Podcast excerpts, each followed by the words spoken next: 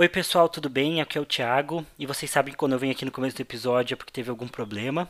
E particularmente na minha fala, né, durante o episódio, enquanto eu estou falando sobre a minha leitura do mês, a minha voz saiu um pouco estranha. Acho que eu estava um pouco rouco no dia e acabei não percebendo. É só um trecho, né, em especial. Depois meu, meu áudio melhora.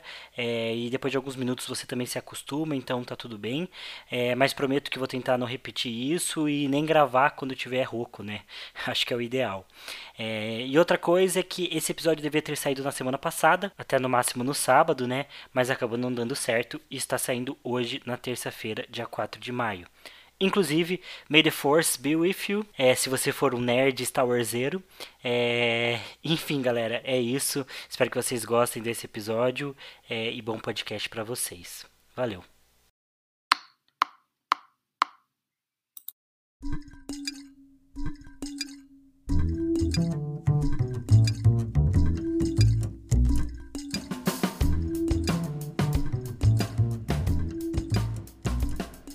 Olá, leitoras e leitores, sejam muito bem-vindos ao Livrologia. Eu sou o Pedro Henrique.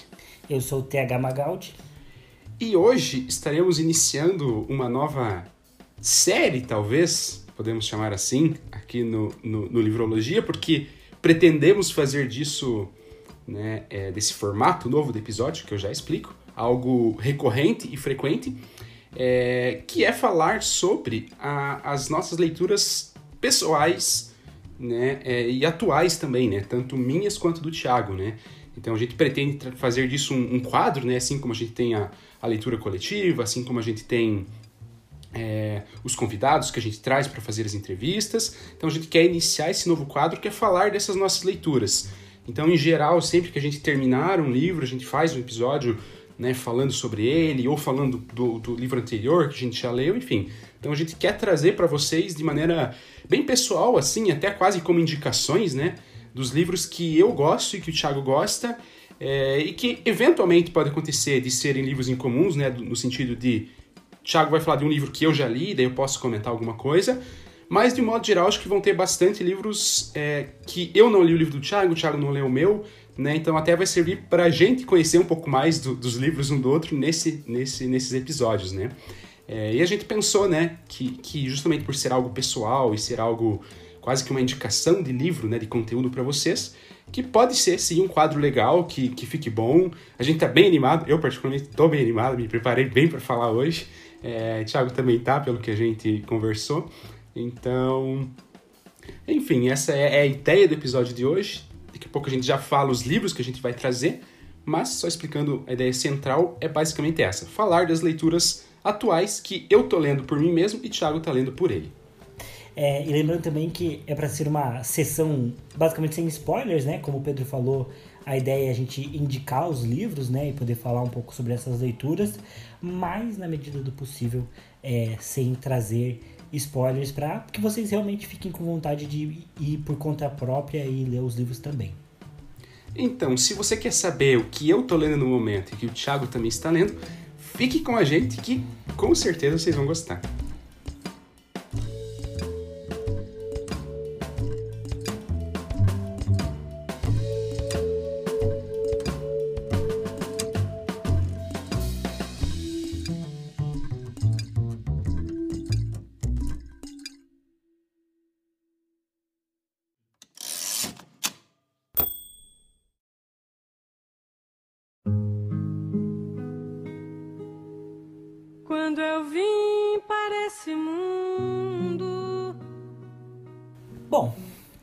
Já que estamos aí é, iniciando esse quadro novo e o Pedro é, se preparou, o Pedro até comprou um caderninho, olha só, para para anotar as pautas do Livrologia e, e organizar parte do, do, do, roteiro aí. Então, Pedro, comece apresentando aí o livro que você vai que você estava lendo, né, que você terminou de ler e conte mais pra gente sobre, sobre ele. Beleza, então, então vamos lá.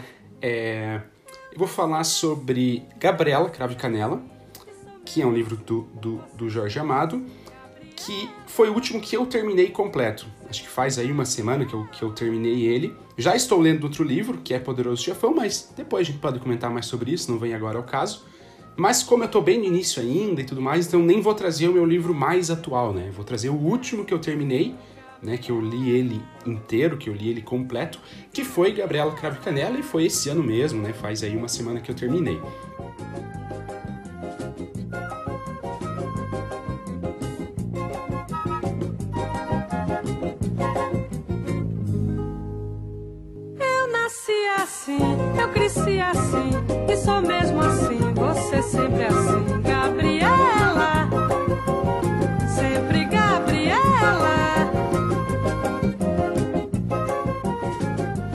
Bom, então como eu já adiantei, é um livro, né, trazendo aqui a ficha técnica dele, digamos assim, é um livro do Jorge Amado, né, é um autor aí já bem conhecido e consagrado, né, dentro da, da literatura nacional. É, ele atualmente tem é, contrato, não, não, sei se chama exatamente contrato, mas direitos, acho que é melhor, né? Ele tem direitos exclusivos pertencentes à Companhia das Letras. Então, só a Companhia das Letras hoje é, publica Gabriela Cravo Canela. Mas já foi publicado também pela editora Record. A editora Record, inclusive, publica bastante livro nacional. É, então já foi publicado anteriormente também pela, pela editora Record. É, é, um livro original de 1958, então já bem antiguinho, né? Primeira edição dele foi de 1958. Não consegui achar qual era a editora na época, se já existia a editora Record ou se isso foi um pouco mais, mais recente, então isso, isso eu fico devendo, né? Não, não, não sei qual foi a primeira editora que lançou ele, mas é um livro antigo aí de 1958. E a edição que eu li, que eu já vou falar mais um pouquinho sobre ela, é de 2012 essa já da Companhia das Letras. É... E essa edição específica, que eu li mesmo, ela tem 336 páginas, então é um livro. Um livro médio, assim, né? Eu considero particularmente um livro médio, não chega a ser um livro grande, mas acho que também não é um livro curto, né? Na, na, na minha interpretação de livros, né? De, de, de, como eu considero um livro curto, médio, longo, né? Eu diria que é um livro médio. É... E nessa edição da Companhia das Letras de 2012 é a edição econômica dele. Eu particularmente não gosto tanto porque eu sou bem aficionado por capa dura, já, já comentei isso em alguns outros episódios.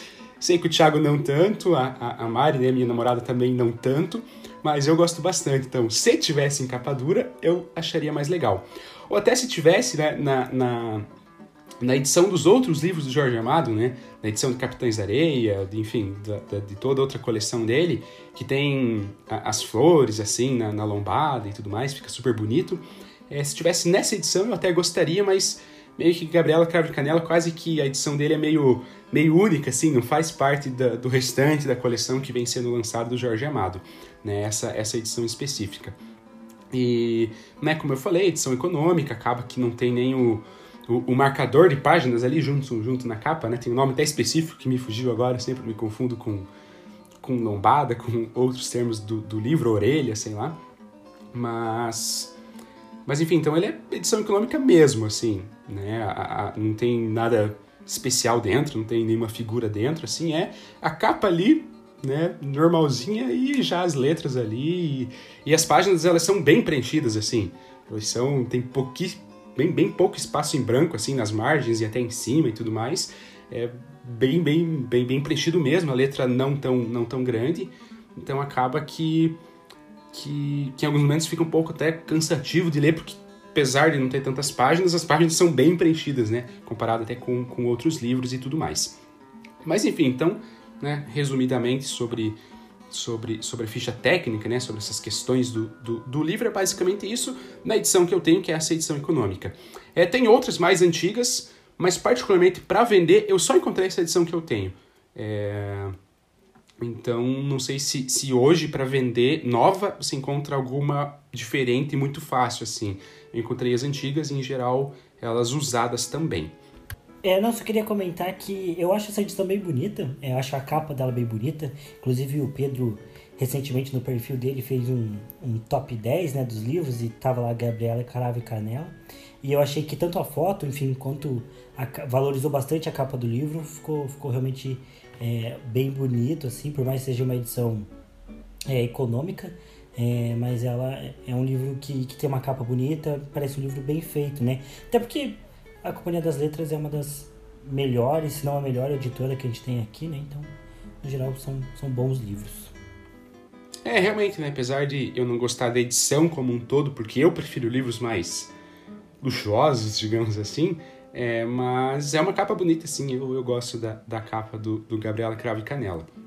Mas enfim, como eu ia dizendo, né, saindo agora dessas questões é, técnicas do livro, né, de falar de, de editora, de autor, de páginas e tal, entrando propriamente no que o livro traz, né, no, no conteúdo do livro como um todo. É, e aí acho que vai justificar muito do porquê que eu gosto tanto dele, né? Tanto que eu coloquei ele no meu top 10 livros preferidos antes de terminar. Eu não tinha nem terminado e eu já estava mais pro final, né? Eu, eu me enrolei bastante nesse, nesse final para ler, admito. É, mas por outras questões da vida, não por não gostar do livro. É, mas eu coloquei ele sem ter terminado porque já me pegou do jeito que, que, que eu tinha gostado, assim. Daí eu pensei, ah, é o meu top 10, vai ficar. Coloquei até em décimo, né? Já, já que eu não tinha terminado, mas já, já saberia que. Já sabia na época que, que entraria né, no, meu, no meu top 10 de, de livros preferidos e tudo mais. É, enfim, esse livro, Gabriela Crave Canela, ele, ele é um dos principais livros do ciclo do cacau do, do, do Jorge Amado porque Jorge Amado tem uma série de livros que faz parte aí do, do ciclo cacau, que tem a região cacaueira, né, lá da Bahia, como, como foco e toda essa dinâmica e tudo mais. E ele é o primeiro livro que traz até a mudança de abordagem do autor. Então, Jorge Amado ele tinha um, uma questão de, de trazer sempre críticas sociais até então, né, tanto que Capitães da Areia está nesse contexto e tudo mais, né, de livros que têm uma forte crítica social, que a ideia do livro central é passar uma crítica. Né? O Jorge Amado ele era bem, bem político, né? tanto que ele foi afiliado do, do PCB, se eu não me engano, né? o Partido Comunista Brasileiro. É, então o Jorge Amado era bem engajado com essas questões e ele trazia isso nas obras dele. Né? Não necessariamente com teor doutrinatário para falar sobre comunismo, mas ele tratava sempre de desigualdades sociais e dessas temáticas. É, e a partir de Gabriela Cravo e Canela, ele começa uma nova abordagem, que é falar um pouco mais de costumes.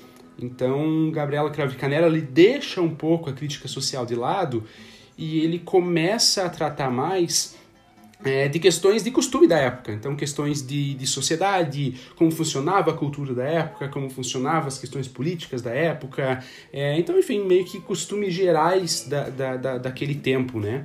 É, então, deixa um pouco de lado as questões sociais e volta mais para isso. Então, Gabriela Cravo Canela já é um livro considerado de costumes. Então, vai tratar basicamente de costumes da sociedade da, daquela época.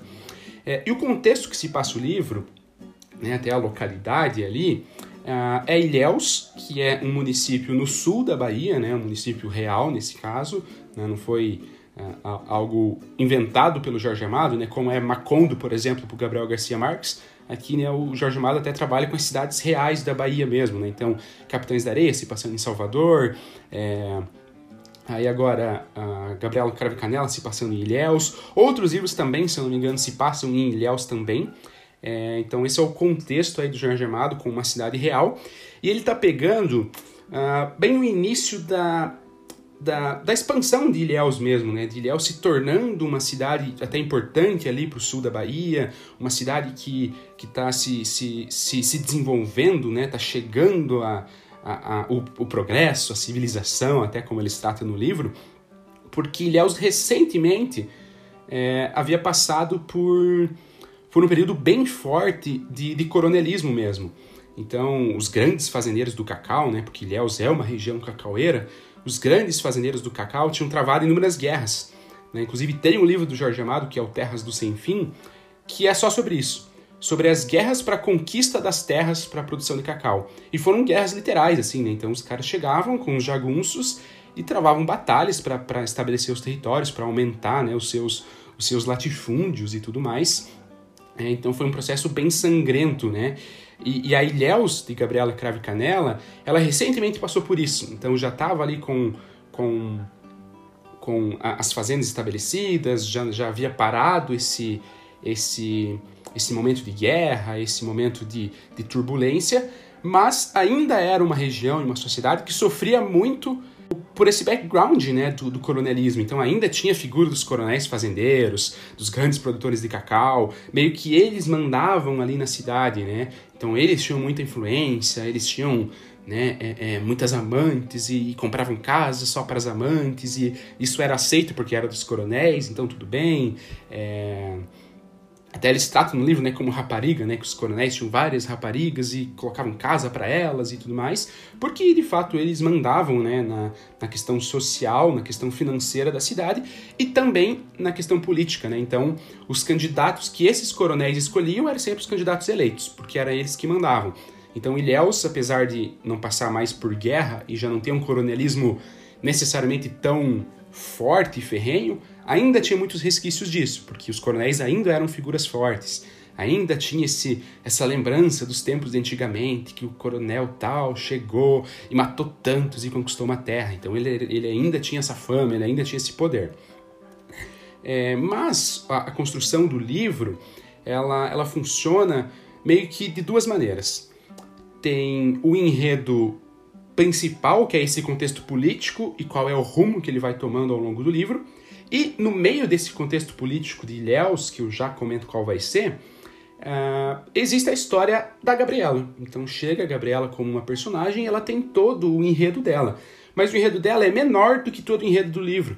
Tanto que se fala muito mais das questões políticas de Ilhéus do que necessariamente da Gabriela. A Gabriela acho que demora quase que 100 páginas ou mais para aparecer pela primeira vez. É, porque de fato o livro ele tem um contexto de costumes e de política da época e de, de, de, como essa sociedade se organizava. E no meio de tudo isso, Jorge Amado desenhou a personagem da Gabriela e fez o enredo dela. Ah, e aí eu vou distinguir aqui nessas essas duas partes, né? começando primeiro pelo contexto, agora como, como eu já dei esse, esse start aí para falar de Ilhéus, para falar da política, para falar né, de como eram os costumes da época, né, os costumes bem conservadores, né, em que né? Tem até a questão da, da Igreja Católica envolvida, né? que, que o padre também tinha uma certa influência, enfim, todo, todo o conservadorismo que hoje já é presente até no interior do Brasil, né? não é difícil de encontrar, é, na época, enfim, muito, muito mais forte mesmo. Né? É... Mas acontece que apesar dessa dominância dos coronéis, apesar dessa dessa força que eles ainda tinham, do conservadorismo que Ilhéus vivia, né? É, de ter alguns valores até um pouco, um pouco uh, até meio animalesco, assim, né? no sentido de, nossa, mulher que foi pega traindo um coronel, ela era morta ou tinha os cabelos raspados e o cara era morto, e isso era super aplaudido em Ilhéus, e era assim mesmo que funcionava, era assim mesmo, mulher que traía tinha que morrer, mas o coronel tinha várias raparigas, como eles mesmos tratam, né? Então, enfim, toda a hipocrisia desse conservadorismo também. É, e o Jorge Amado explora bastante isso, né, como os costumes da época, como que funcionava para os coronéis, né, qual era a relação que eles tinham, qual era até o ambiente cultural de Ilhéus, né, qual eram as atrações, eles gostavam muito da, da, da poesia que chegava ali, e até da, da, da, literatura tida como clássica que ia chegando para a região, né, e apesar né, de nem todos entenderem, todos eles apreciavam socialmente para falar que eles gostavam de literatura, que eles gostavam de arte e tudo mais. É... Mas no meio de tudo isso, começa a surgir com um personagem, né, que é o Mundinho Falcão, é, uma nova vertente, até política, e na forma de, de enxergar toda a situação de Ilhéus, né? É, esse personagem, ele vinha do Rio de Janeiro, é, e ele já era muito mais progressista, né? Tanto culturalmente quanto politicamente. Ele era um exportador de cacau, né? Então ele tinha contato com todos os coronéis, porque ele pegava, né? Comprava os, o, o cacau dos coronéis e ele exportava, né? Para fora ou exportava para outras. Né, exportar é para fora do país, né? Mas enfim, é, ele, ele exportava então, né? Para diversos países. Era ele que cuidava disso desse transporte né, do, do cacau, a venda final, o destino final do cacau. Então ele também tinha bastante dinheiro, né? Mas ele sempre era olhado de enfim, com, com uma certa ressalva, porque ele era de fora. Ele não era um, um ilhéense, como eles chamavam, né? Ele não tinha participado das batalhas para conquistar Ilhéus, para conquistar as terras, então tinha até um certo preconceito em volta da figura dele. Mas como ele, ele tinha dinheiro e ele tinha um interesse político e ele tinha um olhar progressista, ele começou a fazer mudanças bem radicais na cidade. Então ele começou a financiar inúmeros projetos, né? É, até o, uma estrada ali de ônibus, né? Uma companhia de ônibus, que antes era muito comum só o, o transporte por trem naquela região, né? Ele meio que foi um dos pioneiros ali a abrir uma rodovia é, e financiar uma companhia de ônibus para fazer o transporte de uma cidade a outra. E a população começou a gostar, né? Porque as coisas começaram a mudar, o progresso começou a chegar, muito na figura do, do, do Mundinho Falcão. É, então começa aí né, um, certo rompimento com os velhos costumes de Ilhéus na presença desse personagem que é o foco político da história, né? Porque ele é o cara que está trazendo as mudanças, que está rompendo aí com, com, com os velhos costumes. E aí começa todo um caos, né? Porque os coronéis começam a não gostar, é, ao mesmo tempo que o Mundinho Falcão vai ganhando cada vez mais poder e vai se interessando cada vez mais por política, vai levando a sério a ideia de ele ser um político mesmo, dele mandar naquela região, dele se candidatar como um deputado federal ou outro cargo ali que, que, que eles traziam. É, isso vai gerando embates, né? Porque parte da população vai apoiar ele, mas ainda vai ter populações com os coronéis, e os coronéis ainda são da moda antiga, né? Então eles vão fazer alguns atentados ao longo da história, vai ter sempre uma ameaça, uma ideia de força física, uma ideia de, de quase que estabelecer uma certa ditadura, digamos assim, né? Caso eles perdessem nas urnas e tal. Então tem todo um caos político que vai permeando a história é, meio que do início ao fim, assim, né? Então, com a ascensão do Mundinho Falcão como alguém progressista que vai romper com os costumes sociais e conservadores de Ilhéus, e também o lado dos coronéis conservadores de não querer que isso aconteça. Né? Isso vai gerar, vai gerar vários, vários embates que vão é, é, envolver inúmeros personagens, inclusive a Gabriela em alguns deles. A Gabriela vai estar tá por meio desse. vai estar tá no meio aí desse turbilhão político e tudo mais que está acontecendo. É, mas, de uma forma geral, o contexto político que o livro trata vai ser esse. Então é uma trama bem forte. Eu diria que quase tão importante quanto, ou até mais do que a presença da própria Gabriela.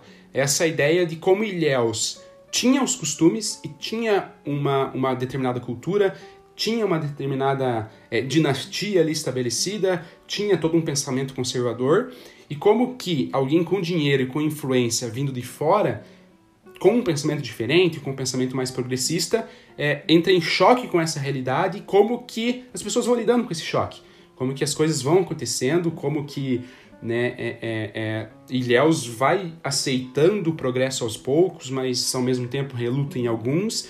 Então o livro, o livro tem esse teor político e social do início ao fim, né?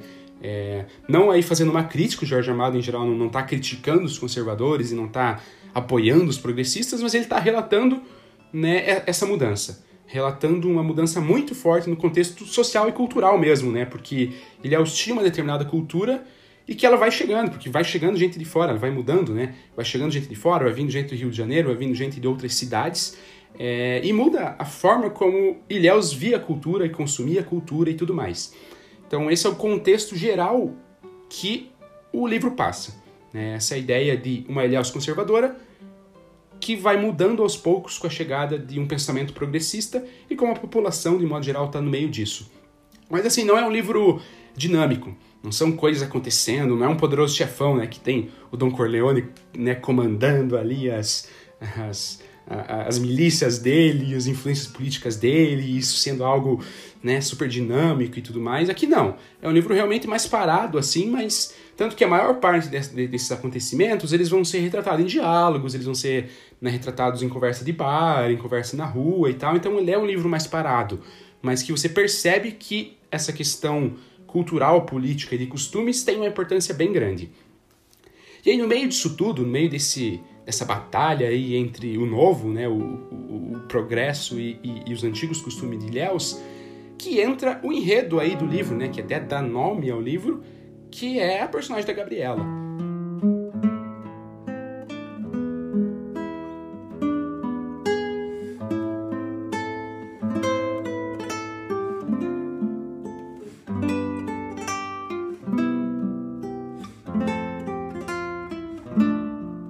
Ela demora para aparecer porque dá toda uma introdução antes, uh, e ela aparece por quê?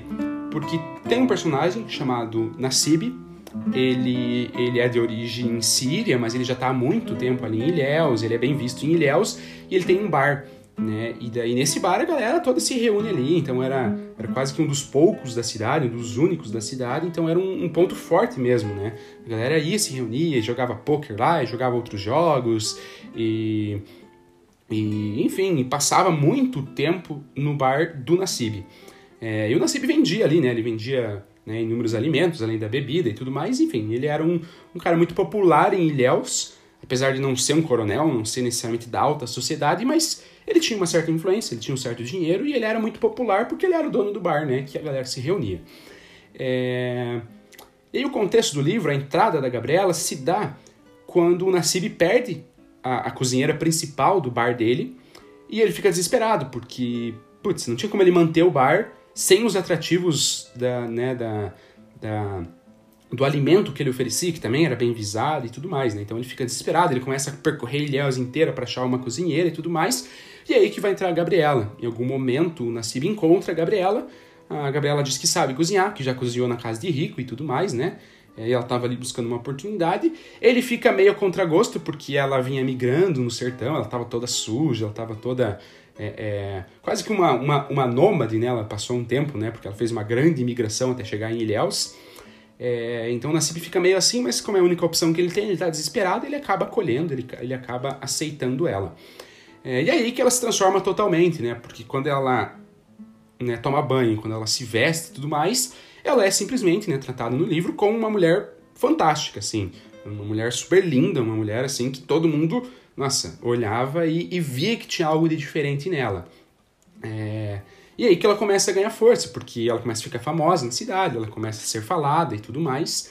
É, e ela tem também uma personalidade muito singular, porque ela ela alegrava basicamente qualquer ambiente, assim. Ela, ela era muito simples, ela era muito alegre, ela né, ria de tudo, ela gostava que as pessoas estivessem perto dela, ela gostava do movimento, ela gostava de circo, que era uma coisa não bem vista pela alta sociedade, né, só os pobres iam no circo, mas ela gostava, ela não se importava, ela andava descalço, ela queria andar o mais confortável possível, ela não queria se vestir igual as madames da alta sociedade, é, enfim, ela queria ser ela, ela queria viver a, a moda dela, e ela tem toda essa, essa mística em volta, né, porque ela ela afetava o ambiente, assim, é muito tratado isso no livro da presença da Gabriela, né, o poder da presença dela e do, do, do, carisma que ela emanava, além da beleza, além da, da dança, além de cozinhar muito bem e tudo mais. Então, a Gabriela é uma personagem bem singular porque é, é, ela, é, ela é tratada como quase indomável dentro do livro, né? Ela não, não se, se, ela não se rende aos costumes da época. Ela não se rende àquela alta sociedade que dizia que a mulher tinha que agir daquela maneira, tinha que vestir daquela maneira, tinha que se portar daquela maneira. Ela não, ela era ela, ela, ela era ela, né? Ela queria ser daquela forma, ela não, não ligava para essas questões, ela não gostava dessas questões e tudo mais. É... E vai ter toda a, a, a, o drama dela e a trama pessoal envolvendo o Nassib, né? Que é o cozinheiro e tudo mais, um, um quase que que é a formação de um par romântico e como que isso vai se desenrolando e tudo mais. É, e de novo, né, assim como o contexto político de Ilhéus está, é, né, o contexto social e de costumes que eu trouxe, ele está entrando numa certa crise, né, porque tinha um costume estabelecido, chegou alguém, um cara político, um cara poderoso, com, mais, com ideias progressistas e começou a mudar. A Gabriela também serve disso numa escala menor.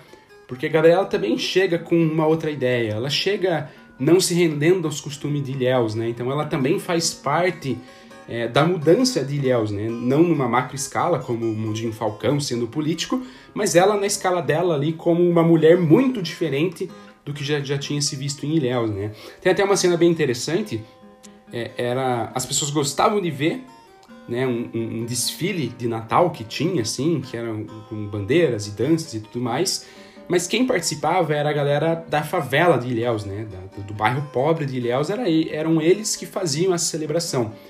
É... E a Gabriela, uma hora, olha tudo isso passando na rua e ela simplesmente sai do lugar onde ela estava, que era, é, era um lugar de alta sociedade, entra no meio daquele povo, pega a bandeira e começa a dançar e tal. E todo mundo que estava naquele lugar de alta sociedade pega e sai junto. Então, todos os ricos e as ricas da época, os senhores, os coronéis e as madames, todos eles vão na onda da Gabriela e entram naquele fervo e fazem aquela festa e tudo mais.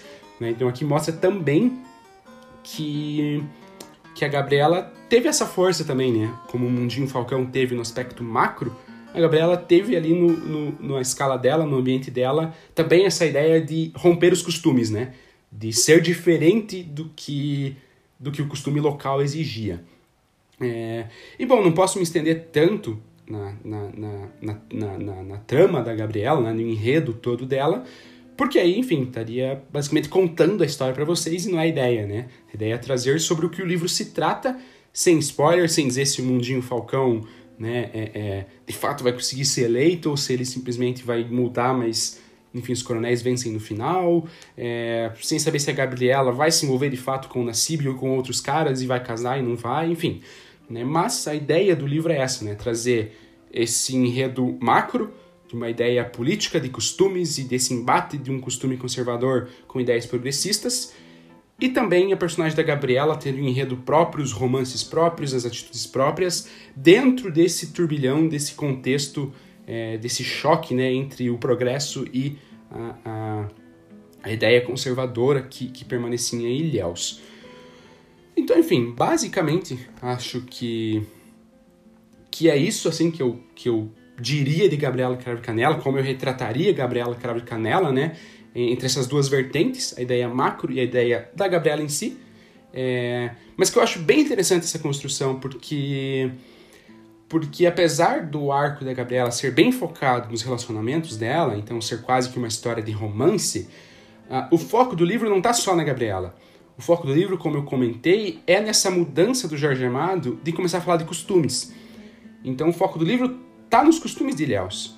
Né? Então tem todo um contexto maior do que a Gabriela, que são os costumes de Ilhéus, são os coronéis que mandam ali, e como que um, um poderoso do Rio de Janeiro consegue enfrentar esse, esse, esse domínio, consegue trazer novas ideias, consegue trazer o progresso, consegue quebrar um pouco dos costumes já estabelecidos há muito tempo. É, e, e, e, e, se isso agrada a quem e desagrada a, a, a, outros e tudo mais. Então tem toda essa dinâmica. É, e aí sim vai ter o arco da Gabriela com, com os romances dela, com a história pessoal dela, com, com a trama dela. É, mas, mas quase que é 50-50, como eu falei, ou até tem um peso maior. Se fosse série ou filme, a gente diria tempo de tela, mas aqui, como é livro, né? Então, tempo tempo de página, é, quase que tem mais páginas faladas sobre o contexto e costumes de Ilhéus é, extra Gabriela do que com a própria Gabriela em si.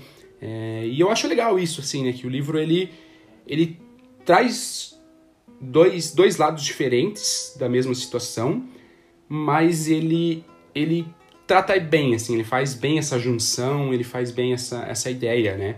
Então ele trata assim de romance, porque a Gabriela vai se envolver muito, mas o foco não é necessariamente esse. E eu acho que o casamento entre as duas coisas funciona bem. Eu acho que a ligação entre é, o romance da Gabriela e como ela se encaixa no contexto que Léo está vivendo desse choque de costumes, eu acho muito bom, assim.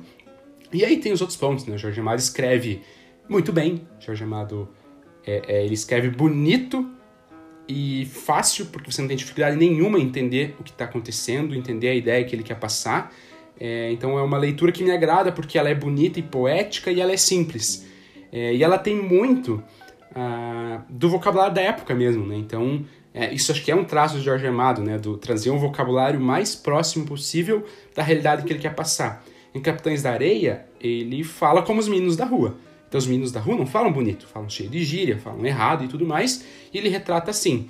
É, aqui também os coronéis falam de um jeito, o Mundinho Falcão, que é Rio de Janeiro, fala de outro né, um engenheiro que vem do Rio de Janeiro ali em determinado momento da história, fala de outro jeito também, que é diferente. A Gabriela, por ter vindo bem do sertão e por ser bem simples, ela fala e pensa de um jeito bem diferente. E é muito legal, porque quando tá sobre o foco da Gabriela, a narrativa muda.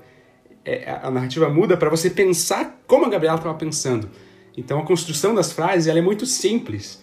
Ela, ela é muito pessoal, assim, você realmente parece que você está dentro da cabeça da Gabriela porque você consegue seguir bem o que ela está pensando e na forma como ela pensa, na forma como ela fala, como ela se comporta. É, eu acho isso bem legal, assim, do, do Jorge Amado, porque ele escreve bem, ele escreve bonito, poético, fácil, e ainda faz bastante sentido o personagem se portar e falar daquele jeito. é, assim como tinha Capitães da Areia, tem aqui e tudo mais. Então, enfim, né? Então, junto com essa trama que me agrada, essa junção, né, do, do romance da Gabriela, digamos assim, da personagem dela, da força dela, com o contexto dos choques culturais e políticos e de costumes da época. É, além disso, que eu já gosto, como eu falei, tem essa questão do Jorge Amado escrever bem, é, né, essa, essa, essa força da linguagem que o Jorge Amado tem, que é, é, um dos meus autores favoritos, assim, nesse quesito, né? Junto com o Gabriel Garcia Marques, mas é diferente, são, são dois estilos diferentes, mas que, enfim, ambos, ambos têm força e ambos me, me agradam bastante. É, mas, enfim, então, basicamente, isso é Gabriela Cravo Canela por Pedro Henrique do Livrologia. É, espero que não tenha ficado necessariamente confuso, espero que tenha dado para entender essa distinção do que eram os costumes e do que era o arco da Gabriela. É, espero que vocês tenham tido pelo menos um certo interesse em, em, em conhecer é, ou ler, ou ah, até tem adaptações, né? Gabriela Carvacanella tem três adaptações. A mais recente também de 2012, mesma data da, da edição do livro que eu que, da edição que eu tenho, né? É, que é aquela da Globo, né? Que a Juliana Paz faz a Gabriela e tudo mais. E acho que encaixa bem pelo que é a Gabriela, a, a, a, a, Juliana Paz, acho que acho que pode pode representar bem o que seria a Gabriela. Eu não sei exatamente é, a fidelidade da série no livro, mas eu acho, pelo que eu já ouvi e tudo mais, que tem certa semelhança e tal. Então, se não quiser necessariamente ler o livro, tem a série da Globo, que, enfim, talvez não seja necessariamente ruim. É... Mas de qualquer forma é isso, espero que tenham gostado.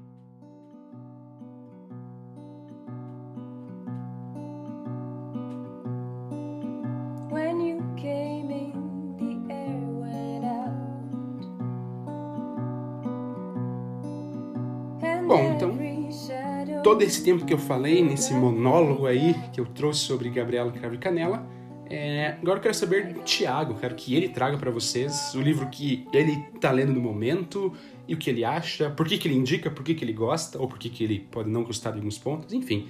É com você, Tiago Mangaldi. Bom, eu não vou falar tão profundamente do, do livro quanto o Pedro, até porque tem uma, uma diferença que é, Bom, primeiro porque eu acho que o livro não tem tanto contexto, né, é, prévio assim para ser explicado quanto o livro da Gabriela Cravo Canela, e segundo porque eu ainda não terminei de ler o livro que eu escolhi. É, mas eu vou é, explicar durante a, a, a, minha narrativa porque que eu é, decidi falar sobre esse livro. É, o livro que eu escolhi é bem diferente, né, de um gênero totalmente diferente do que o Pedro é, escolheu, que é o Daisy Jones and the Six tem uma semelhança, é, eu poderia dizer. Na verdade, agora eu fiquei um pouco em dúvida, porque é, eu ia comentar que a semelhança que tem entre Daisy Jones e, e Gabriela Crave Canela é que são dois livros basicamente sobre é, mulheres é, muito singulares, né, estonteantes, né. É, o Pedro falou que né, Gabriela Cravo Canela traz muito também sobre os costumes da época é, e dá para dizer que Daisy Jones também é um livro que tem um pouco é, de costumes de uma determinada de um determinado grupo da sociedade, é, mas com menos profundidade, né? Não é uma abordagem tão voltada para isso é, dentro do livro, mas acho que ambas as histórias tratam, né, e retratam é, é, personagens femininas que são muito singulares dentro do contexto delas e que trazem mudanças muito grandes, um impacto muito grande para o universo da história, né? É, bom, começando também com a ficha técnica né, do livro, The Jones and the Six foi escrito pela Taylor Jenkins Reid, é um livro de 2019, então bem mais recente também. É, ele tem 359 páginas, então também é um livro é, que eu considero um livro curto, né? Acho que menos de 400 páginas eu considero um livro curto. É, ele, ele foi traduzido pelo Alexandre Boide e ele foi publicado pela editora Paralela, na verdade é um selo né, da Companhia das Letras, então aqui também temos um livro da Companhia das Letras com esse selo da Paralela, que acredito que seja um selo voltado aí para alguns livros mais é, talvez com uma pegada mais, eu não sei dizer se é um livro infanto juvenil young adults, como é muito comum falar hoje, é, ele não é classificado dessa forma, né? Ele, ele é ficção americana. Mas eu, eu acredito que esse selo da Paralela é para essas obras é, não com premissas tão potentes, né? Mas que são mais fáceis de ler, mais rápidos, mais comerciais mesmo, né? É, a Taylor Jenkins, ela também é autora é, do Sete Maridos de Evelyn Hugo, que é provavelmente a história mais conhecida dela, né? Uma história que é, bombou um pouquinho aí no, também nos últimos anos é, nos instas é, literários e vídeos de YouTube dos booktubers, né? É um livro que ficou famosinho. E tanto o Sete Maridos de Evelyn Hugo quanto Days Jones and the Six, eles têm é, eles apresentam né, um elemento comum da autora que é trabalhar basicamente com os mockumentary. É, mockumentary é um gênero de ficção que simula, né, ou faz uma paródia, né, é, dos documentários, né. Então a gente tem algumas séries bem famosas que são mockumentaries, né, como The Office e Modern Family, que daí nesse caso são mockumentaries de comédia, né. Então é, ambas histórias que não explicam muito bem porquê, mas que por algum motivo alguém estaria fazendo um documentário, né, no caso de The Office, da empresa, de papel deles lá e do escritório, né, da vida deles, e no caso de Modern Family, acompanhando aquelas famílias, e tem todo, né, os, os, os, os estereótipos, digamos assim, que são comuns, né, nos filmes de documentário, com os personagens falando com a câmera e sendo entrevistados e quebrando a quarta parede, enfim. É, isso dá muito realismo né, para aqueles personagens, né, para aquele contexto, porque é, o documentário ele tem esse poder de fazer com que você facilmente acredite naquilo que está falando. Né? Inclusive, é um, é um ponto central do documentário de trazer essa ideia de que é, muita fidelidade para aquelas imagens, né? É, até tem um vídeo que um cara que eu gosto muito, que fala sobre escrita, o Ronnie Marx, ele analisa o começo do filme Os Incríveis, da Pixar. É, mas que o começo do filme dos Incríveis é um mini, né, os, os primeiros 10 minutos, é um mini documentário sobre os heróis, né? Também nesse formato de falso. E ele fala como é impressionante que aquilo passa uma realidade já te explica tudo sem precisar é, ficar indo nos detalhes, porque só o fato de ter aquele sistema de documentário já passa muita informação para quem está assistindo. E isso funciona na série de comédia e isso funciona aqui também é, em Days Jones and the Six. É, o Pedro falou um pouquinho sobre a edição. Eu acho que não tenho muito para falar sobre, sobre a edição que eu tenho, né? Ela é uma primeira edição, então é, não tem todo esse histórico e background que tem Gabriela Crave Canela. Ela é uma edição bem comum, é, não acho a capa nem muito bonita, nem muito feia, acho que cumpre a função dela tranquilamente. É, eu, eu admito que eu julgo bastante os livros pela capa. É, e no caso de Daisy Jones, ela passa de ano, só isso. É, mas tem aí as, as orelhinhas, né? Enfim, a contracapa. É, tudo mediano, assim, a edição é ok, livro de brochura normal. Acho que até futuramente, né, se esse livro rendesse mais, porque eu tenho visto ele aparecer em alguns IGs literários, se ele rendesse mais, talvez ele merecesse uma edição mais bonitinha, assim, porque realmente é um livro muito bom. É, e do que se trata, né, Daisy Jones and the Six? É, como eu falei, né, um documentário falso é, sobre uma banda né, de rock ali, dos anos 70 que teria feito muito sucesso, impactado a história da música, mas que tão rápido quanto eles ascenderam, eles decaíram e tiveram um fim prematuro, né? Tanto que basicamente lançaram um álbum só juntos e, e já, já acabaram. É, e a, a, autora ela vai trabalhar com, com, com esse narrador fictício que seria um entrevistador que pela primeira vez conseguiu reunir comentários de todos os membros da banda e juntar eles numa única obra, né? Além de outras pessoas, né? Como produtores, como é, companheiros dos membros da banda, é, antigos músicos que trabalharam com eles, enfim, é, fazer como se fosse realmente um documentário da banda, né? E, e, e, o livro ele é basicamente isso. Então ele é como se fosse um, um, um documentário é, escrito, né, sobre a banda que vai abordar desde a formação do grupo inicial, né, até a formação do Days Jones and the Six e o primeiro álbum deles e o fim da banda, né. É, isso é muito legal porque a forma como a, como a autora trabalha o texto já é muito interessante, porque não tem descrições no texto, é tudo fala. É, ele é inteiro dividido por fala, como se fosse um roteiro mesmo, né? Então isso já torna ele um livro absolutamente fácil de ler, porque eles são só frases curtas, né? Às vezes tem um bloco de texto de uma fala maior, mas assim, eu acho que não tem nenhum parágrafo que dure mais de 10 linhas. Porque é, é só frase, frase, frase, e ela vai mesclando as a, os comentários né, de vários personagens sobre uma mesma temática e vai criando uma cena para você. O que é muito legal, porque é, por exemplo, quando eles falam sobre é, como que a banda passou a se chamar The Six, né? E eu já explico né, de onde veio Days Jones and The Six, mas quando eles vão falar sobre por que, que a banda começou a chamar The Six, é, é, ela fala o que, que o líder da banda comenta e logo em seguida ela, come, ela fala os comentários é, dos outros membros da, brand, da banda e cada um deles diz que foi o autor do nome, que deu a ideia original pro nome. E quando você tá lendo isso é muito engraçado, porque você percebe que o, o dono da banda tá falando todo sério, né? O vocalista tá falando todo sério de como que ele pensou o nome, e aí chegam os outros caras e dão, dão outras hipóteses que são às vezes até mais absurdas, mas também convictos de que foram eles que deram o nome da banda, e você não sabe quem acreditar, porque pode ter sido qualquer um, né? É, e isso acontece em diversos momentos, né? Diversas é, quebras de narrativa que um fala uma coisa, o outro desmente, ou quando eles brigaram na banda, né? Um conta uma mentira, o outro conta uma coisa, ou teve um segredo que só três membros da banda souberam. Então você vê um cara falando ali um discurso inteiro do que aconteceu numa determinada época, quais foram os motivos e tudo mais, mas na verdade você vai ver outros três membros da banda contando uma história diferente porque eles excluíram aquele, aquele primeiro membro é, da, da, situação, né? E até hoje, você pensa, depois de 40 anos, 50 anos, o cara ainda não sabe direito o que aconteceu naquele momento e por aí vai. É uma história muito legal do jeito como ela conta, né? E ela consegue passar essa credibilidade do documentário e principalmente consegue desenvolver os personagens é, sem precisar ficar descrevendo de fato os personagens.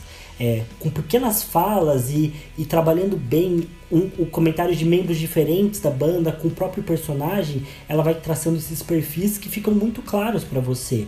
No começo me bati um pouco para pegar o nome dos, dos integrantes da banda, mas uma, uma vez que você se acostuma ali nas primeiras 10 páginas, no primeiro capítulo, fica muito fácil de você perceber que cada um tem um estilo, cada um tem um perfil, cada um fala de um jeito, cada um pensa de um jeito e a autora consegue passar isso na narrativa para você. E é muito legal, muito bom mesmo. É, realmente é, é, esse é um mérito bem grande da autora.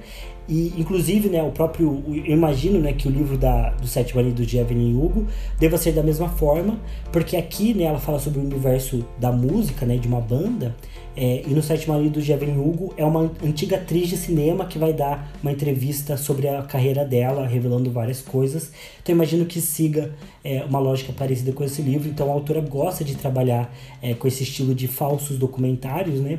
E, e, principalmente falsos documentários que, que abordem provavelmente é, essa ideia de entretenimento, né? Então, história sobre uma banda, história sobre uma atriz de cinema e por aí vai. É, mas enfim, né? Eu comentei que, que, que a primeira parte da, da história trata sobre a banda, né? Que é o The Six e tudo mais.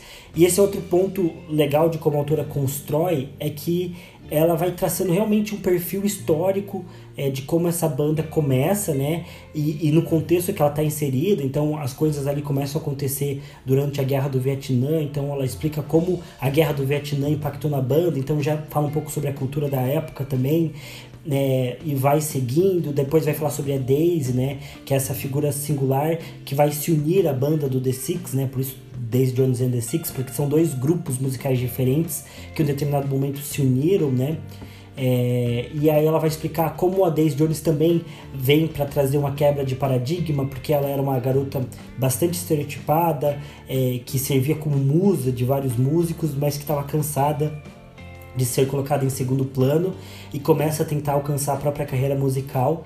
É, E enfim, ela vai, vai trabalhando isso aos poucos. E para quem gosta de, não só de documentários, mas para quem gosta também de história, é, esse livro ele faz muito sentido porque a construção histórica que ela dá e a progressão histórica que ela faz no livro é muito legal. É realmente você consegue pensar que isso aconteceu mesmo, você consegue se convencer de que isso é uma história de uma banda de verdade, porque a autora trabalha isso muito bem. Ela trabalha os detalhes muito bem, ela trabalha a construção dos personagens e a evolução dos personagens muito bem. É muito legal. É, mas essa história, né, por mais que ela vai falar sobre essa temática de como a banda funciona e como a banda se uniu e ascensão e queda, é, ela também traz.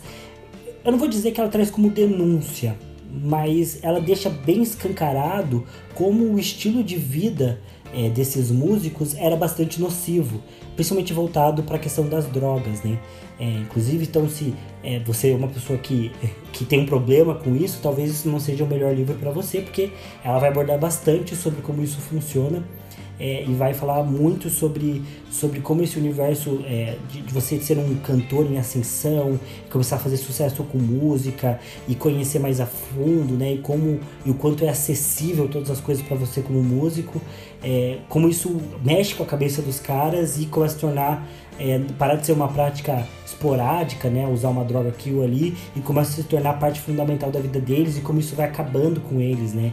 É, então, é, essa questão, né, não só de algumas intrigas que tem a ver com a própria música, o funcionamento da banda, e brigas de ego, que fazem parte da história também, mas como também esse universo das drogas andava de lado a lado, né, com, com o rock dos anos 70, e como isso custou muito caro para muitas pessoas desse ramo, né. É, e isso fica muito explícito na história e também é muito bom o jeito que ela trabalha isso, porque é, ao mesmo tempo que ela, como eu disse, ela não faz uma denúncia, não está dizendo assim, ah, drogas são errado, é, ela tá deixando claro que não é algo simples, não é um tema simples, não é um tema complexo, que é uma coisa que realmente tem muito atrativo. Esse estilo de vida ele tem muito atrativo e tá ali, tá claro. Só que ele também cobra um preço. Então, a forma como ela trabalha isso ali na história funciona muito bem. O, a forma como ela foge de alguns clichês que você poderia esperar por estar tá ouvindo uma história sobre uma ascensão de uma banda e como ela não, não vai direto nesses clichês, ela consegue trabalhar outros caminhos, consegue trabalhar um pouco de romance e até uma temática de como essa banda em muitos momentos se via como uma família, um grupo unido, é muito legal também, assim, é, essas histórias sobre jornada, né, que mostram um grupo de amigos fazendo uma determinada jornada, são histórias que eu gosto muito e isso está aqui também, porque ela trabalha o relacionamento eles da banda, não só as intrigas e os problemas problemas, mas a parte boa também, e como, e como é, realmente pode ser o sonho de muita gente ter uma banda com os amigos e trabalhar com os amigos, e como isso pode ter um certo valor bem, bem precioso que esse personagem tem, e que muitas vezes eles vão deixar estragar por, por nada, né, por pequenas intrigas. É, de modo geral, Daisy Jones não é um livro que eu terminei de ler, né? Eu já passei mais da metade dele, né? Já estou indo para a parte final. É, e eu decidi falar dele porque fazia muito tempo assim que eu não lia nem tão um livro tão fácil de ler, tão rápido de ler, com, com realmente é, frases curtas, parágrafos curtos e que me prendesse ali para ficar bastante tempo lendo. Como também foi bem surpreendente, mas é um dos livros mais emocionantes que eu já li. É, eu não sou uma pessoa que gosta muito de histórias trágicas, né? Então, é, dramas e, e, histórias que são dramáticas. Inclusive, é, depois que eu comecei a assistir Mother Family, muita gente tenta convencer a assistir This Is Us, mas eu me recuso, porque Mother Family é comédia, o rio. This Is Us é uma história para chorar, não tem o que rir em This Is Us. Eu nunca vi This Is Us, mas tudo que eu já vi sobre a história fala que só tem tristeza. Então eu não quero assistir, porque eu não gosto de drama, eu não gosto de histórias que tudo dá errado, que é sofrimento dos personagens. É, são histórias muito realistas, geralmente, mas não é para mim, assim. E Daisy Jones tem muitas coisas ruins acontecendo, mas o ponto é que ela consegue trabalhar muito bem as emoções dos personagens, porque o foco dela nessa história é criar esses personagens. E eu acho que quando você cria personagens que a pessoa se identifica, ou cria situações em que o leitor consegue se identificar, e cria personagens verossímeis, né? É muito fácil se emocionar com eles, né? Então eu realmente me, me peguei assim de coração apertado lendo Daisy Jones, porque é, realmente foi um livro surpreendentemente emocionante, assim, né? Com momentos é, chaves, de momentos pequenos assim, mas que de conquista dos personagens ou de, ou de, ou de declarações importantes dos personagens que realmente é, me impactaram, né? E é por isso que eu, que eu recomendo e decidi falar aqui de Daisy Jones, porque é um livro muito bom mesmo sobre isso. Estou muito curioso é, de como as coisas terminam, né? Porque eu ainda estou numa parte ali que, na, que a banda está numa certa ascensão. É, mas então eu tô curioso para saber como as coisas terminam, mas imagino que, que vai ter algumas tretas que já estão pré-anunciadas ali que vão, que vão dar fim à história. É, e assim, se você gosta de documentário, se você gosta de, de, de, de livro com essa pegada de falar um pouco de história também, mas principalmente se você gosta de música, né? Se você é uma pessoa que é amante de música e é, até eu descobri nos últimos, nos últimos meses, assim, que gosto bastante da história da música e queria entender mais. E até foi a Mari, né, a namorada do Pedro, que recomendou Daisy Jones porque eu não conhecia. A gente tava falando sobre isso, né? Sobre histórias que abordam um pouco mais a temática da música. Então, se você vê um filme lá da Lady Gaga, no Nasce uma Estrela, com certeza você vai gostar de Daisy Jones porque ele tem essa pegada também de, de falar da história da música. E recentemente surgiram vários documentários, né? Que, que, que exploram um pouco esse lado de, de falar da ascensão, da queda das bandas. Tem o documentário do Sandy Júnior, que eu assisti também recentemente, e eu não fazia ideia, apesar de quando eu era criança eu ouvia muito Sandy Júnior, eu não fazia ideia do quão gigante eles foram na música brasileira. E o documentário fala sobre isso, é muito legal de ver, é um documentário da Globoplay. Tem um documentário também da Globoplay é, se eu não me engano, sobre a Britney Spears, sobre o fato do pai dela ter direito sobre a carreira dela e sobre isso ser uma grande treta. Tem documentário sobre a Anitta, sobre Emicida no Netflix, é, documentário sobre a Demi Lovato no YouTube, é, enfim, documentário sobre Justin, minha namorada, minha namorada não, né? Minha noiva. Quantas vezes ela, deixa eu perguntar pra ela, quantas vezes você já assistiu o documentário, o documentário barra filme do Justin? Bem mais de 100. bem mais de 100. Cara, bem mais de 100. Ela já assistiu mais de 100 vezes o filme do Justin Bieber. Tem dois. O Never Say Never é ruim. O outro, que eu não lembro o nome, é bom. Mas eu não lembro o nome. Não, é o contrário. Você gosta do Never Say Então é o contrário. Eu gosto do Never Say Never e o outro é, é, é ruim. Mas enfim, tem muito documentário assim sobre, sobre músico e sobre é, turnês né, que eles fazem. É, imagino que tenha muitos filmes também que abordam um pouco mais esse lado sobre como é ser uma banda na estrada ou é como é ser uma banda na ascensão, né? Ah, inclusive dois filmes famosos surgiram né, nos últimos anos que eu não assisti, mas o filme sobre Queen, né? Bohemian Rhapsody e o The Rocketman, né? Que é o filme sobre o Elton John. Então, assim, é uma temática que está bastante em ascensão, né? Nos últimos, nos últimos tempos. Essas biografias ou cinebiografias de músicos. Eu acho que tem um ponto que essas biografias, eu acho que elas tendem a passar pano para muitos problemas que esses músicos têm. Inclusive, é, eu já ouvi uma crítica que a biografia é, essa, do Rocketman passa um pouco de pano para algumas tretas que o Elton John teve na vida dele, envolvendo drogas, por exemplo, e coisas mais pesadas. E essa é a grande vantagem aqui do livro da, da, da Taylor Jenkins, que, como ela está criando uma banda ficcional, ela consegue é, é, trabalhar esses temas com mais profundidade sem ofender ninguém, né? Então, sem ser processada, o que é muito positivo. E mais uma curiosidade sobre é, The Jones and the Six é que o último e único álbum que a, que a banda produz juntos, né? Isso não é um spoiler porque tá na, na capa, é o Aurora. É, que inclusive sempre foi o nome que eu quis dar para minha filha, Aurora, é o nome, meu nome favorito. E, e tem todas as letras de música do álbum no final do livro, né? Então a autora teve esse trabalho de, de compor realmente as letras das músicas e colocar ali, e elas aparecem em trechos em trechos é, no livro, né? E se você procurar no YouTube, tem algumas pessoas que compuseram também essas músicas, né? Tentaram tocar essas músicas a partir das letras que estão ali no livro. Então já mostra o quanto esse livro tem um impacto bem forte para as pessoas que gostam de música, né? Então fica aí minha recomendação. É um livro bem diferente de Gabriela e Cravo Canela, mas que vale muito a pena também. Acho que só para deixar claro que o Thiago não tem uma filha, né? Ele, se ele tivesse, quando ele tiver, ele vai querer dar esse nome. Eu falei que eu tinha uma filha? Não, mas se falar o nome que eu sempre quis dar pra minha filha, às vezes Ah, parece tá. que você tem. Não tenho e nem pretendo ter pelos próximos sete anos. Então, que Justo. fique bem claro. Mas, mas olha, ouvindo o Thiago, eu fiquei com bastante vontade de, de ler o livro também. É, confesso que a, a- a- a sinopse dele, digamos assim, né? Primeira vez até que a Mari comentou e, e pelo Thiago e tal. Não foi um livro que me chamou a atenção, né? Eu não, não achei ruim necessariamente, mas também não foi algo assim que, nossa, fiquei interessado pelo livro. Mas agora com o Thiago falando e tudo mais, da forma como é construído, da forma como, como o autor aborda e tudo mais, eu, eu realmente fiquei interessado, assim, então vai, vai entrar na, na minha lista de leituras aí, com certeza. Deixa eu mostrar pro Pedro aqui, que deve estar invertido. Não sei se você consegue ver como que é, que, é- que são trechos, assim, bem curtinhos do livro. É, e isso me chamou bastante atenção por, por, pela facilidade né, e a fluidez da leitura, que é o que eu tô passando no momento com o Poderoso Chefão, que é um livro muito bom e muito fluido de leitura, então que também é bem gostoso. Eu queria comentar também que particularmente não tenho tanto interesse em ler Gabriela Cravo Canela, mas é, o, o, o Pedro comentou sobre um outro livro do Jorge Amado que eu estou até triste de ele nunca ter me recomendado, que é o Terras do Sem Fim, porque parece 100% o tipo de história que eu gosto, que envolve guerra e treta. É, fui procurar a sinopse, inclusive, tá aqui na Amazon. É, deixa eu procurar aqui.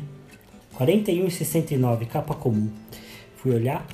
É, e fiquei com vontade também de ver a, a novela com a Juliana Paz. Porque a Juliana Paz está realmente muito chamativa na, na, na, na novela, como Gabriela. Parece muito feliz a escolha do elenco. É o Terras do Sem Fim, eu, eu não li, por isso que eu nunca recomendei. Hum, É, eu tenho Tá ele, eu acho que eu tenho ele, não tenho certeza agora. Uma, uma época eu comprei, nem lembro os livros que eu comprei de Jorge Amado, mas eu tenho outros dois que eu ainda não li. Acho que Terras do Sem Fim é um deles.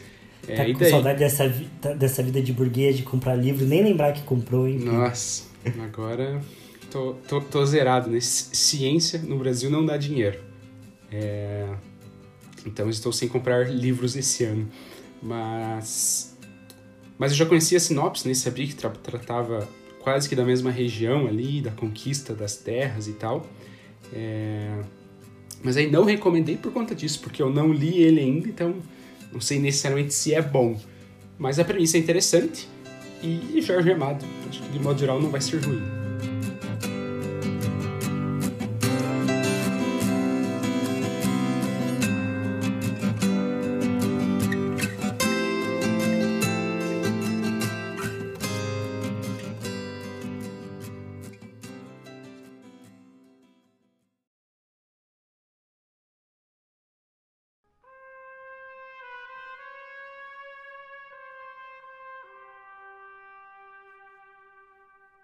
Bom, talvez pra gente fechar rapidinho, né? É, o Pedro já deu um pouco de, de pinta, mas a gente tinha é, pensado em também falar sobre os próximos livros né, que a gente quer ler. É, no meu caso, eu, eu, eu tenho que terminar Daisy Jones, né? Mas já tem alguns livros aí na lista. E o Pedro já está lendo um livro, né? Que ele já deu aí alguns comentários sobre, que é Poderoso Chef- Chefão, certo, Pedro? Certo, exatamente. É... é o primeiro livro, né? É o Poderoso Chefão. Tem vários depois, que é A Volta do Poderoso Chefão e não sei o quê. Tem mais uns 4, 5 livros, mas eu tô lendo o, o principal. Imagino que talvez vá parar só nele mesmo, né? É... Eu tenho a edição também presente da minha, da minha namorada, graças a Deus, olha só. É... Que é uma edição muito bonita. Eu acho. é, talvez seja o livro mais bonito que eu tenho, assim, que é a edição nova do Poderoso Chefão que é de, de capa dura, ele é preto e tem o, o revólver na, na, na, na capa, assim, eu acho ele bem, bem bonito. É, e o livro, assim, nossa, é muito, é, é, é sensacional, assim, o livro, ele é muito fácil de ler, e por uma característica, né, que, por exemplo, não tem em Gabriela Cravo Canela, não tem de modo geral nos livros tão autorais que eu gosto de ler, é esse dinamismo que tem, né, porque Poderoso Chefão tá tratando de máfia, então né, é, é as armações ali contra o Don Corleone, como que ele vai reagir àquilo e como que ele vai retalhar daquela maneira, e os filhos dele e tal. Tem todo um dinamismo que ele vai te gerando apreensões, assim, do tipo, putz, cara, o que, que vai acontecer? O que, que eles vão fazer a partir de agora? É, e a leitura também, né, por, por não ser necessariamente uma linguagem das mais aprimoradas, é, também permite uma leitura muito fluida. Mas ainda assim, ele é super bem escrito, não, não tem nada para falar contra a linguagem dele, é, mas essa dinâmica que ele traz muito forte me, me agrada bastante. Então tem sido um livro que eu tô lendo bem rápido e tô gostando bastante. Então provavelmente nosso próximo episódio, né, sobre leituras individuais, né, as minhas leituras e as do Thiago, possivelmente e quase que certamente eu trarei Poderoso Chefão, que é muito bom. Já recomendo desde já. Já fica a recomendação. Por Thiago, inclusive. Apesar de que Poderoso Chefão vale um episódio talvez só pra ele, que a gente podia falar do livro e do filme. Olha só. Pode ser, Poderia- pode ser. Poderia ser bom. Bom, é, eu também. é, Eu tinha prometido no começo do ano que eu não ia comprar nenhum livro esse ano. Aí aconteceu um, um percalço no caminho chamado Feira da Unesp. É, que acho que já acabou, não sei. É, mas eu vi lá, eu fui dar uma olhada na feira, também culpa da namorada do Pedro, que mandou no nosso grupo lá é, um link pra feira. E. Putz, tinha uns livros legais, assim, bem baratinhos. E eu não resisti. Aí eu, eu, eu tive que comprar. Ah, acabei fazendo, na verdade, uns reboliços, porque tinha alguns livros que estavam mais baratos na Amazon. É, eu preferi comprar na Amazon, mas aproveitei e fiz uma compra grande até de livros. Me segurei, comprei vários livros infantis, livros curtinhos para ler, que eu, que eu tinha um certo interesse, assim. É, é, mas entre eles, né, comprei o, o livro que, sinceramente, é meio que minha, minha última. Não última, né? Mas vai ser a minha aposta, sim, e, e talvez uma das últimas, mas, mas é uma aposta minha na fantasia. É, porque eu- sempre fui uma pessoa que gostou muito de ler fantasia, eu sempre li muita fantasia, mas eu tenho a impressão de que atualmente né, a, a fantasia comercial tem tomado um caminho que eu não gosto, né? É, acho que a gente está saindo um pouco da era dos filhos de Tolkien e está indo para uma era dos, dos sobrinhos do Martin, assim, que são os livros é, que estão ali entre as Crônicas de Gelo e Fogo e Senhor dos Anéis. Então pega um pouco da fantasia clássica ali do Tolkien, mas também querem ser um pouco mais disruptivos, igual foi foi Goth, né? Então é esse meio termo assim que não me agrada e o outro lado são os livros que são é, livros hot para adolescentes e que né, pegam usam da fantasia para terem uma temática mais atraente assim mas que no fundo são só livros hot que perdão a parte para quem gosta mas são os livros da Sarah J Maas no geral que são histórias que eu aí realmente não me descem nenhum capítulo sequer é, inclusive se você olhar o, o mapa, né? Porque história de fantasia tem que ter mapa.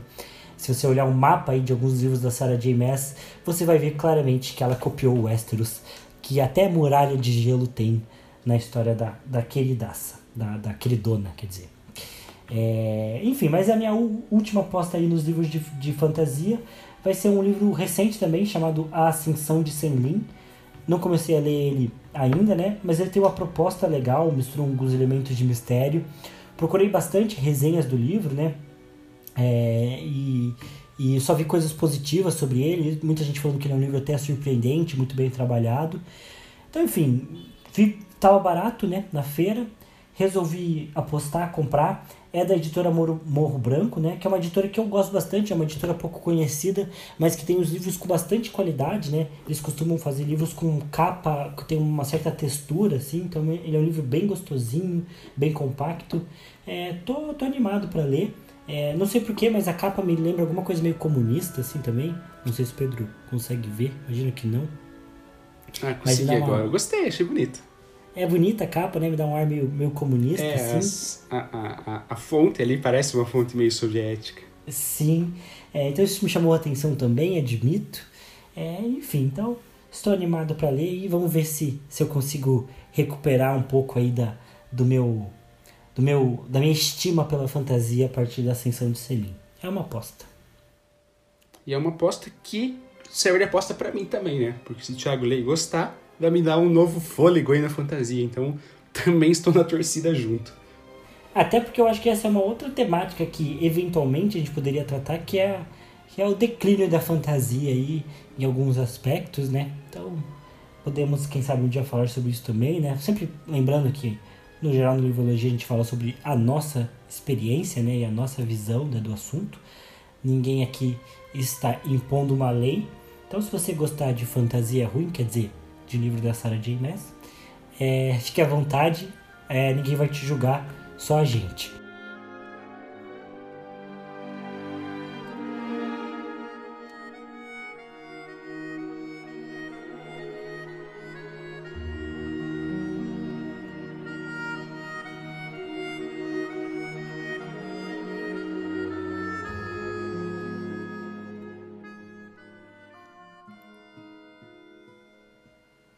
Mas acho que é isso, né, Pedro? Não sei se tem mais alguma coisa a comentar.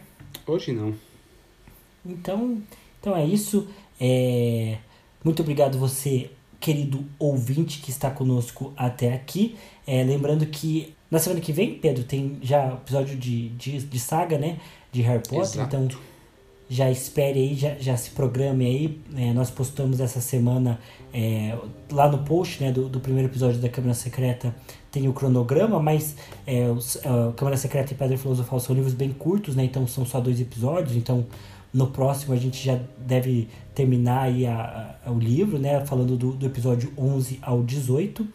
É, então, enfim, é, se você tem interesse em acompanhar a gente, é, fique atento aí nas redes sociais e no cronograma é, e no episódio que vai sair na semana que vem. É, e, enfim, meus agradecimentos padrões aí a todo mundo que ajuda o Livrologia, a minha noiva Milena Stephanie e a minha irmã Tiffany Magaldi pela ajuda nas artes, assim como o André Mate pela trilha sonora original.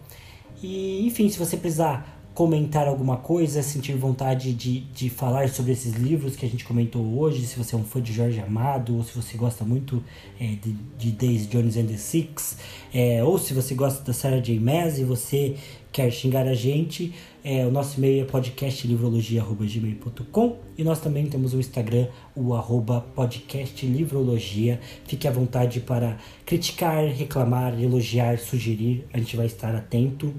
E acho que por hoje é isso, né? É, muito obrigado por, por nos ouvir. Espero vocês aí no próximo episódio. Valeu! Valeu.